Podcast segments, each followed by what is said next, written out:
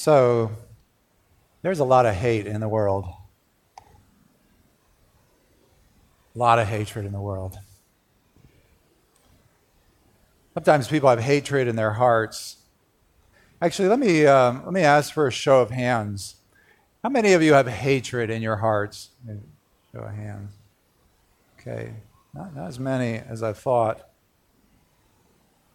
Do you have hatred in your heart? Do you have hatred in your heart? She says, Yes. You got to get the right answer. Do you have hatred in your heart? Wow. I'm a little disappointed here at Ironworks. I, I thought I would see more hands. We need more hands, actually. You know, what this world really needs is more hatred in the heart. You need to have hatred. You need to know this as a Christian. You need to have hate in your heart. Because if you don't have hatred for evil, then very soon you will find yourself immersed in it. So, hatred of evil is something that was perfected in our Lord Jesus Christ. He's someone who had a lot of hatred in his heart. He had the hatred of evil, and it was perfect in him. So it found him out. Jesus, as soon as he comes out of the wilderness, which we spoke about last week, he comes to a synagogue, and we see this. So you need to think about this because some of you are very discouraged. And what you need in your discouragement, what, what gives you hope, is the recognition that there's evil that needs to be hated enough to be destroyed. So you should take heart because when we read about Jesus Christ, we find somebody uh, evil finds him. Evil finds Jesus. Because after this battle in the wilderness he went through, he came out and he started a crusade against all the things that destroy people. And he hated it, and, and, and his evil, his hatred of evil was so perfect, it drew evil out wherever he went. So he found trouble wherever he went. What I want to show you is the place where he went this morning, and I'm not seeing these uh, slides here.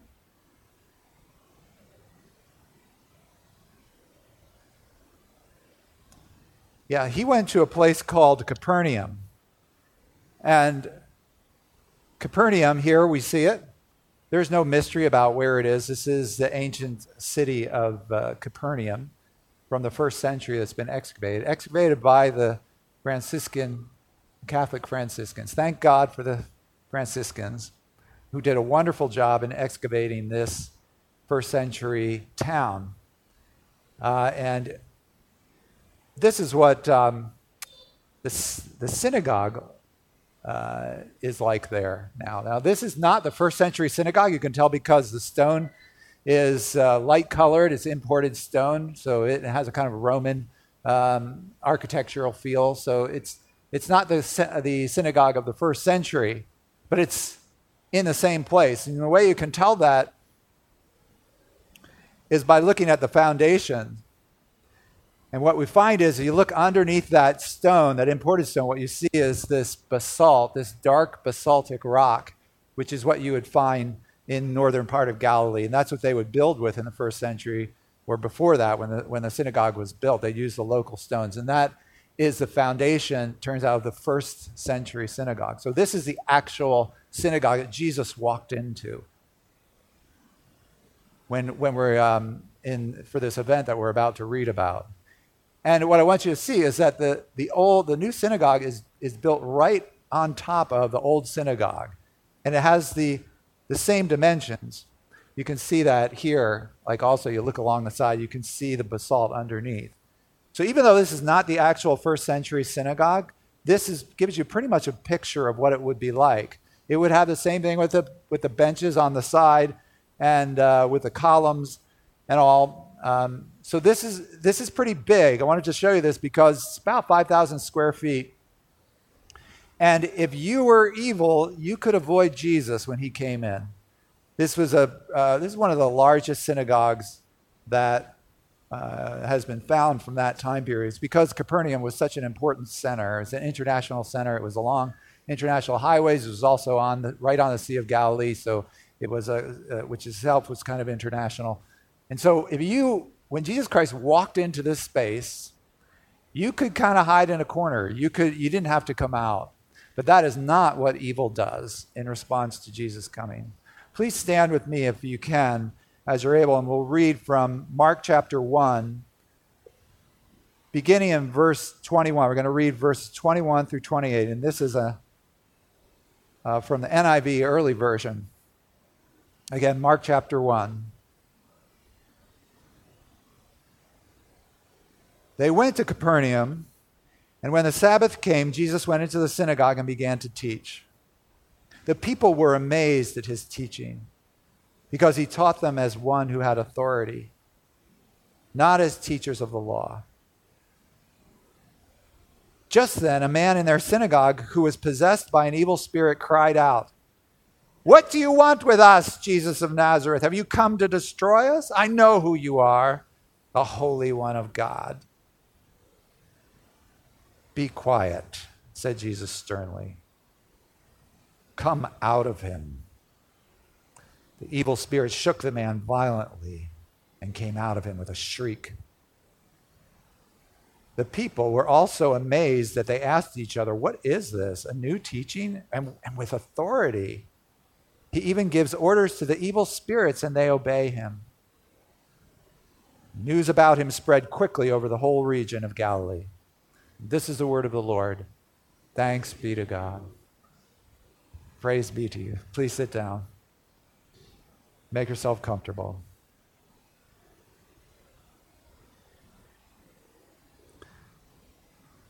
So, in response to Jesus' authority, evil is there.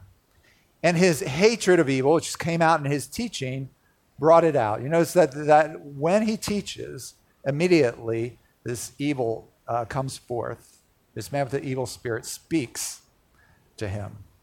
So his teaching brought it out, the evil. And it's uh, an example for us to see what evil looks like when it comes. So we're going to look at evil from this passage today. Three things I want to bring out to you about it. First, the cry of evil and how it's recognizable. Secondly, the deportation of evil and how it is violent. And thirdly, the end of evil. So let's look at this cry of evil that comes forth when Jesus, in his crusade against all the things that destroy people, comes into this space, into this very synagogue. What does the demon say? What he says, verse 24, actually, the way it's uh, translated there, I think that sentence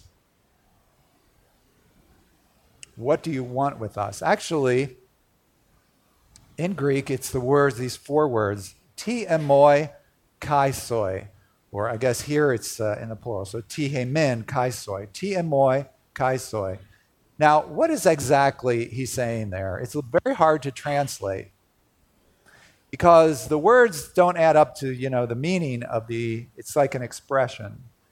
And so it doesn't help to read it literally. You know, sometimes we say, well, literally it means, you know, but here you say literally and it's, it's kind of nonsensical. What those words actually mean are what to me and to you. So it doesn't uh, really help us. Ti emoi kai soi, what to me and to you. But uh, together they make this expression. It's kind of better translated as something like what do I have to do? What do you have to do with me? What do I have to do to you? You know, and uh, I, I, think probably a, a, best way to translate it. Um, I'm waiting for this to show up in the English translations. But the best way you could translate it is probably this mind your own business. Mind your own business. What to me, what do we have to, in, in common, Jesus? What are you doing here? Mind your own business. And that, friends, that is the cry of evil. That's the cry of evil when goodness comes to town. When goodness and righteousness and purity come, that is the response of evil. You know, what's fascinating to me is that Jesus goes on this, uh, with his crusade and he encounters other demons, and some of them say the same thing. Some of them actually use these words again. So he goes to different places, like another place on the opposite side of the Sea of Galilee.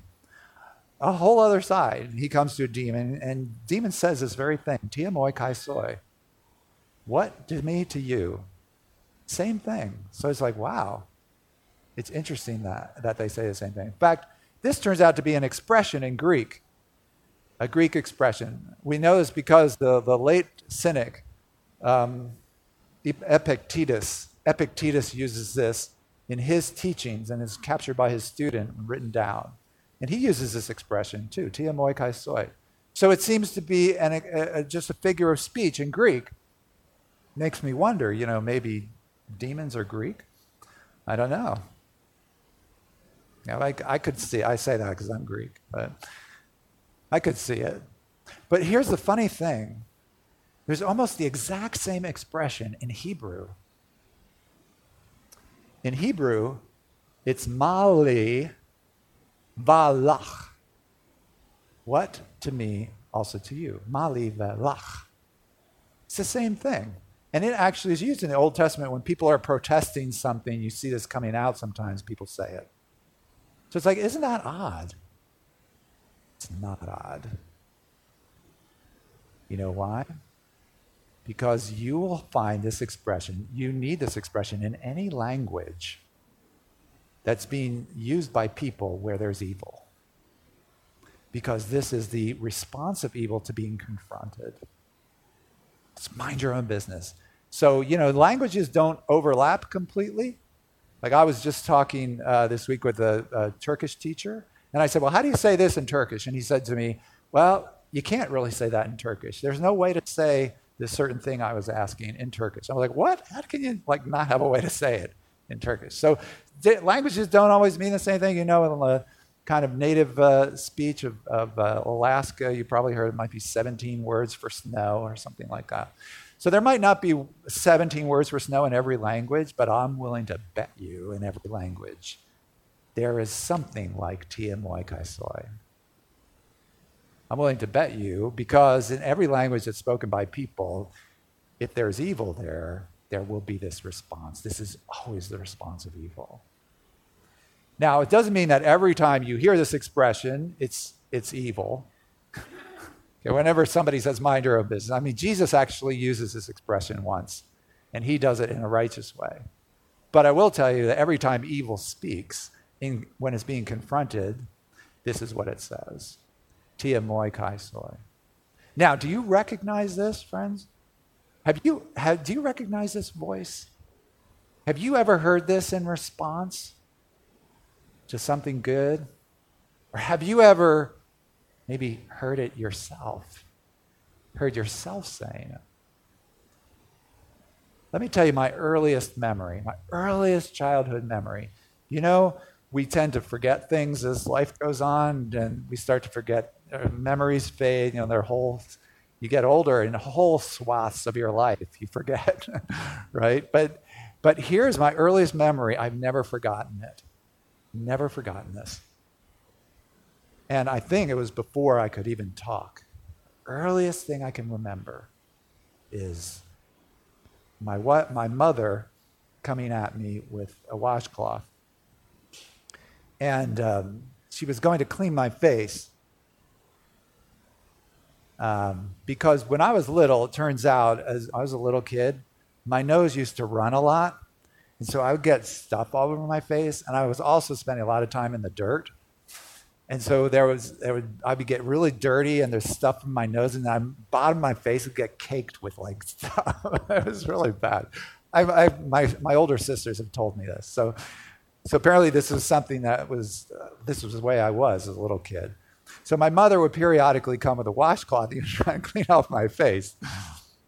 And my earliest memory, the earliest thing I can remember, is this feeling of my face being clean and I was thinking in my heart, things are good as they are. Leave me be. Things are good as they are. Let me roughly translate that for you into Greek? Ti emoi kaisoi. she wanted to clean me. I was like, things are good as they are, leave me be. That, friends, was my earliest memory, has never faded. But I'm ashamed to say, it's not only my earliest memory, it's a recurring memory. It's a recurring memory of times when I have said that. Times when something good has come, and that has been my response. Ti emoi kaisoi.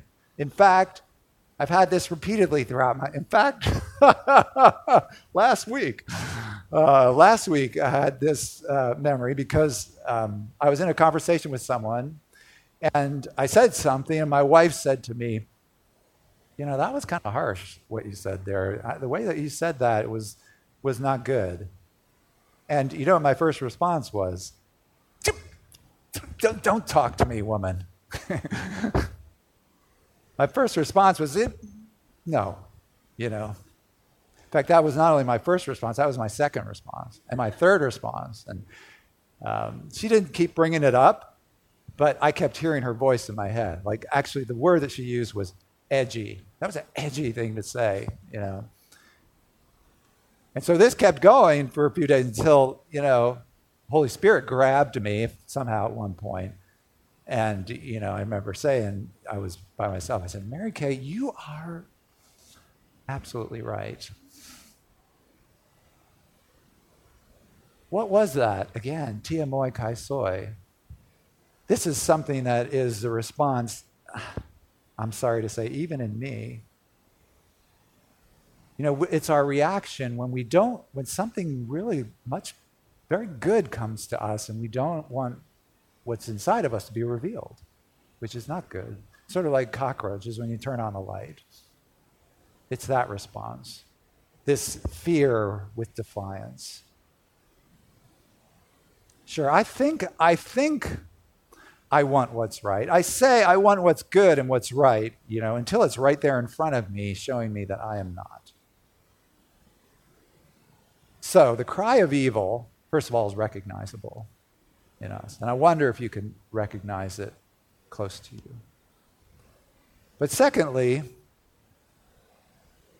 the evil, when it leaves, is convulsive. You know, this is why Jesus hated evil, because uh, we're essentially at the mercy of it. You know, maybe we, we aren't demon possessed, maybe we don't get demon possessed, but what we can get, I would say, is, is evil grabbed. Okay, maybe we're not demon possessed, but this is the way I put it. We get evil grabbed. And the, there are places each of us have where we are particularly vulnerable to that grabbing, where that particular um, time in which evil can have its way with us. And when evil does come to that time in our lives, we're, we're sort of like, you know, the Bahamas before Hurricane Dorian. It's like there's no defense. It's like there's nothing you can do. It's like evil is just going to have its way with you. And that's why he hated it so much. That's why Jesus was on this crusade. You know, I don't know. It ought to be surprising, don't you think? That the first encounter with evil that Jesus has after the wilderness, the first encounter, is in a religious institution. Or maybe not. But the good news is that he has come with authority to rid us of this evil, at which sometimes we are in, at, mercy, at its mercy. So there's a deportation here we see in this passage, a, a kind of an exorcism, right? But what you note about this is that it, evil does not go quietly, it is violent. The deportation of evil is not without convulsions. You look at this verse in verse 26. It says shook, right? Evil spirits shook the man. Well, that uh, it's hard to convey the force of that. But that is a strong word. It's the same word that's used uh, in the Old Testament for an earthquake. An earthquake happens, you know, that's the same word. It's also used another time when a, when a billy goat knocks a man over. It's violent. We need to realize this. Jesus Christ wants to rid your life of evil, but it is not a smooth process. It's attended to by violence. Sometimes there are convulsions. You need to recognize that some of you are looking at, at your lives right now and you're saying, you know, I'm a Christian now. I thought it'd kind of be smooth, you know, this idea of sanctification, and it is not. But you realize that evil just does not go easily. Evil is, you know, it's not like one of those uh, nice house guests. You know, you have people over sometimes, and kind of gets later in the night, and, and uh, the evening's wearing on, and you, you, you yawn, go, oh, well, I have a hard day at work tomorrow. And the polite guest says, oh, I should be going now, right? They kind of take the hint. So polite guest, a nice guest, they leave, right? Or you say, "Oh, well, this has been a great time, but you know, I noticed the wine bottle's empty," and they say, "Oh, well, wow, I've got to get back to the babysitter," right? Those are nice guests. Evil is not like that. In fact, you could look evil dead in the eye and say, "I want you to go." You know what the response is? Ti emoi kai soi. It's not going to go easily. And this guy, boy, I don't know what it was like for him. You can imagine, like, oh, isn't this great? Jesus has come into my life. Maybe eventually he felt that way. I'm sure eventually he was joyful that Jesus came into his life, but I can imagine what he felt during the time if this was happening to you. He could very well have been feeling, yeah, things were good as they are, you know, without this violence, this convulsions happening in my life. So some of you wonder why this is happening in your life. Why is this happening in your family? It's because evil does not go quietly into that good night. No, it exits with violence. So you got to expect a you got to expect a fight in the Christian life. You have got to expect a fight. And you need to, dear, dear, dear friends, you need to stop whining that it is a fight because that is the nature of evil. And Jesus is here to exorcise it. But you must expect a fight in the Christian life. That's why you need to hate. That's why you need to get up and hate evil. Not the people, the evil. The evil that's possessing them, that's grabbing them. Hate that. And number two, you know, on this point, you this should help us to be patient with one another. We should be, if we're trying to help others exercise wrongness in their hearts, we shouldn't be surprised at the resistance. You know, the great thing about a Christian community is that it's very realistic about this. It's like, this is why I like being in a church. It's because they are, there are many fewer misconceptions about people. And we recognize that evil is still there and evil can grab hold of us. You know, and evil can grab hold of others in places where they're vulnerable to this. And it, uh, it, it, it should allow us to have much more patience with one another. And in fact, you know, that is what I find here at Ironworks. I'm very encouraged. One of the reasons I love this community, one of the great things about this community, is that I see you the degree that I've seen some of your lives, and I see you being patient with one another. Friends, that is just marvelous. And I think it comes of this understanding. It's great to see this here. Evil always gives a fight, and that means we're patient with one another. Well, of course, the good news, as I said, is the third point of this passage. is really the main point of the passage. The cry of evil is certainly recognizable, and it only leaves with convulsions. But the main point of this passage is to give us an assurance about something. Because of Jesus' hatred of evil, because of Jesus' authority, the end of evil is certain. You know, in the New Testament, demons come up I was talking with uh, some of the guys here this morning about demons, and they could be really scary. But you know, in the New Testament, in the Gospels especially, demons really only come up when they're getting cast out.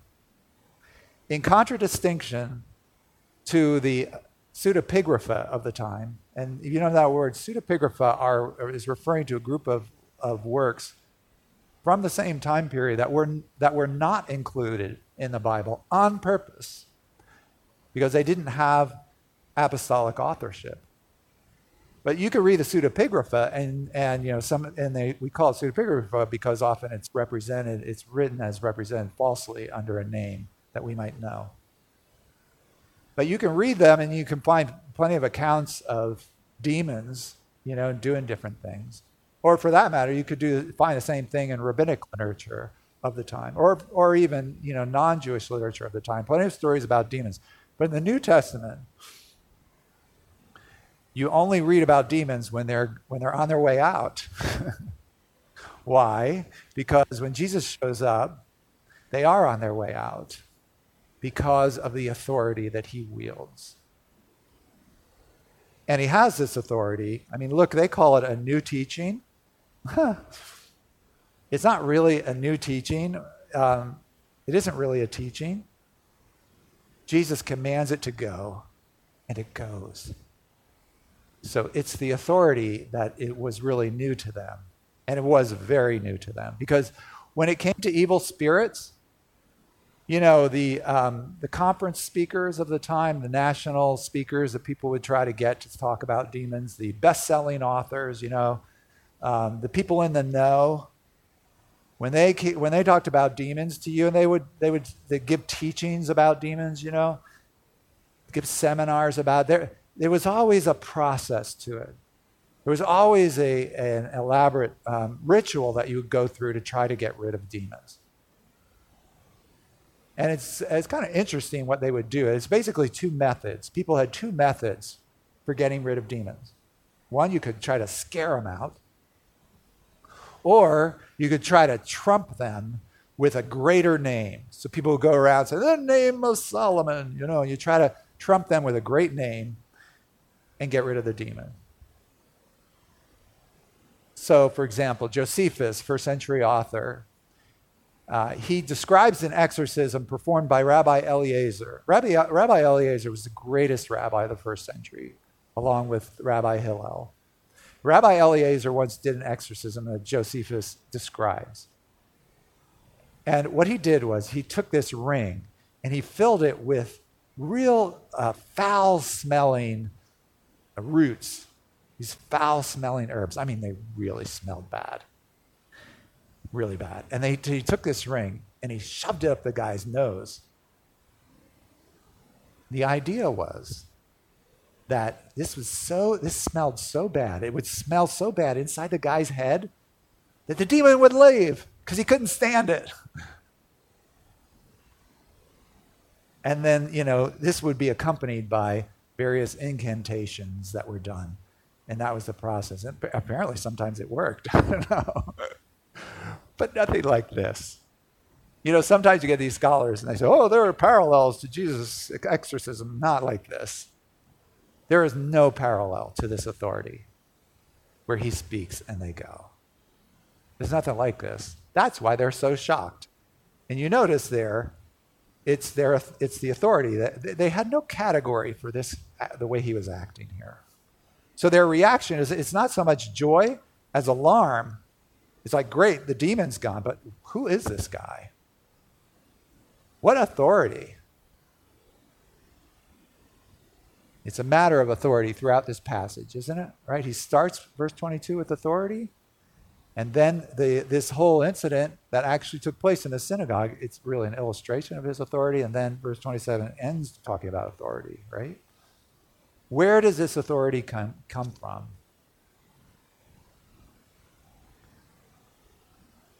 It came from what he did in the wilderness, we talked about last week, and then what he was going to do. This incident was just a, a really a foreshadowing of the destruction Notice that word in verse 24. It talks about de- destroying them, about the destruction of evil that was coming. how did Jesus destroy evil? Well, again, it had to do with his authority.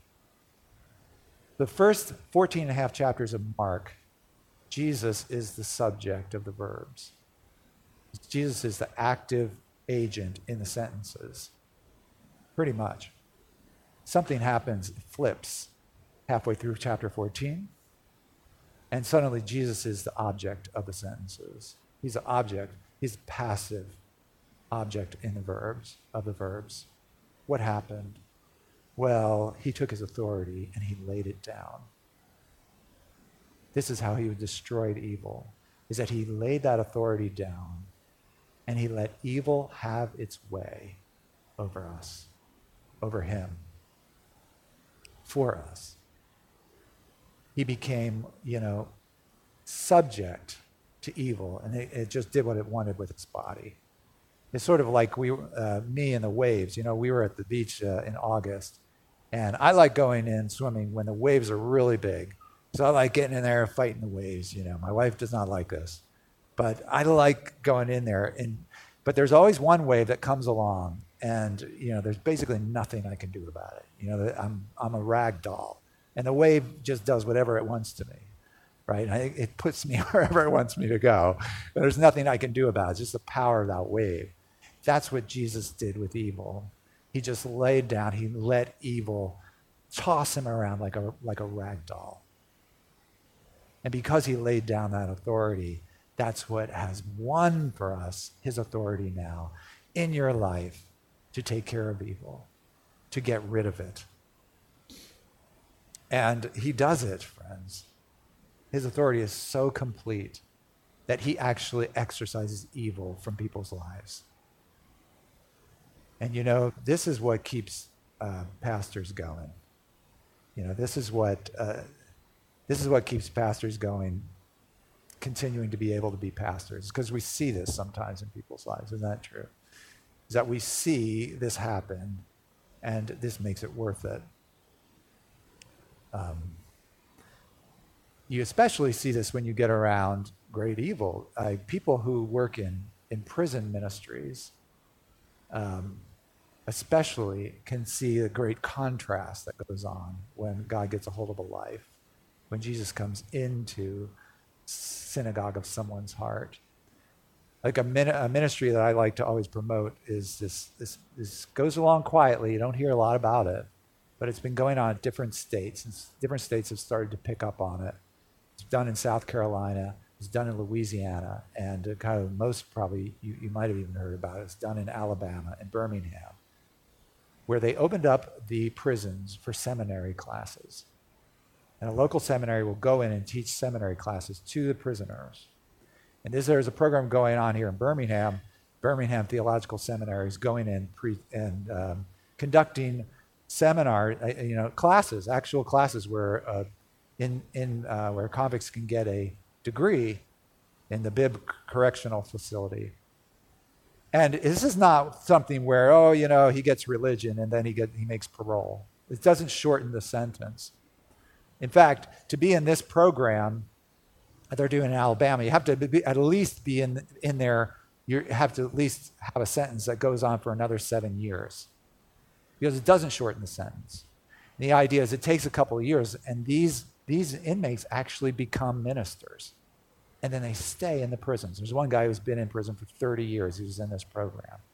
And they just had a, a first graduating class in Alabama this past year. And what happens is these inmates, and these are guys, these are, you know, these, this length of time, you realize what they've done. They've done some serious crimes. They're talking about murder and rape, and that's why they're in there. And they stay in there and they start ministering as ministers to other prisoners. And so, what are they doing? They're doing things like sometimes they save other prisoners from violence. So they, they stay up all night with people who've overdosed. This one guy paid off the debt of another prisoner as a minister. And they're in there ministering. It's absolute change. So the guy, Thad James, who's running uh, this, this one down in Birmingham, he, he has these folks in his living room with his family. So the fact that he is comfortable having them in his, fa- in his living room with his family tells you something, doesn't it? There has been actual eradication of evil from this person's life. And that's what's going on in each of our lives. So, friends, as we come to the table now, you recognize the cry of evil maybe in your life. And maybe there is some violence, there's some convulsions going on as Jesus is, is coming into that situation to address it. But this you can know that the end of evil is certain because he banishes it. He's made it certain, so you can turn to him. Amen. Amen.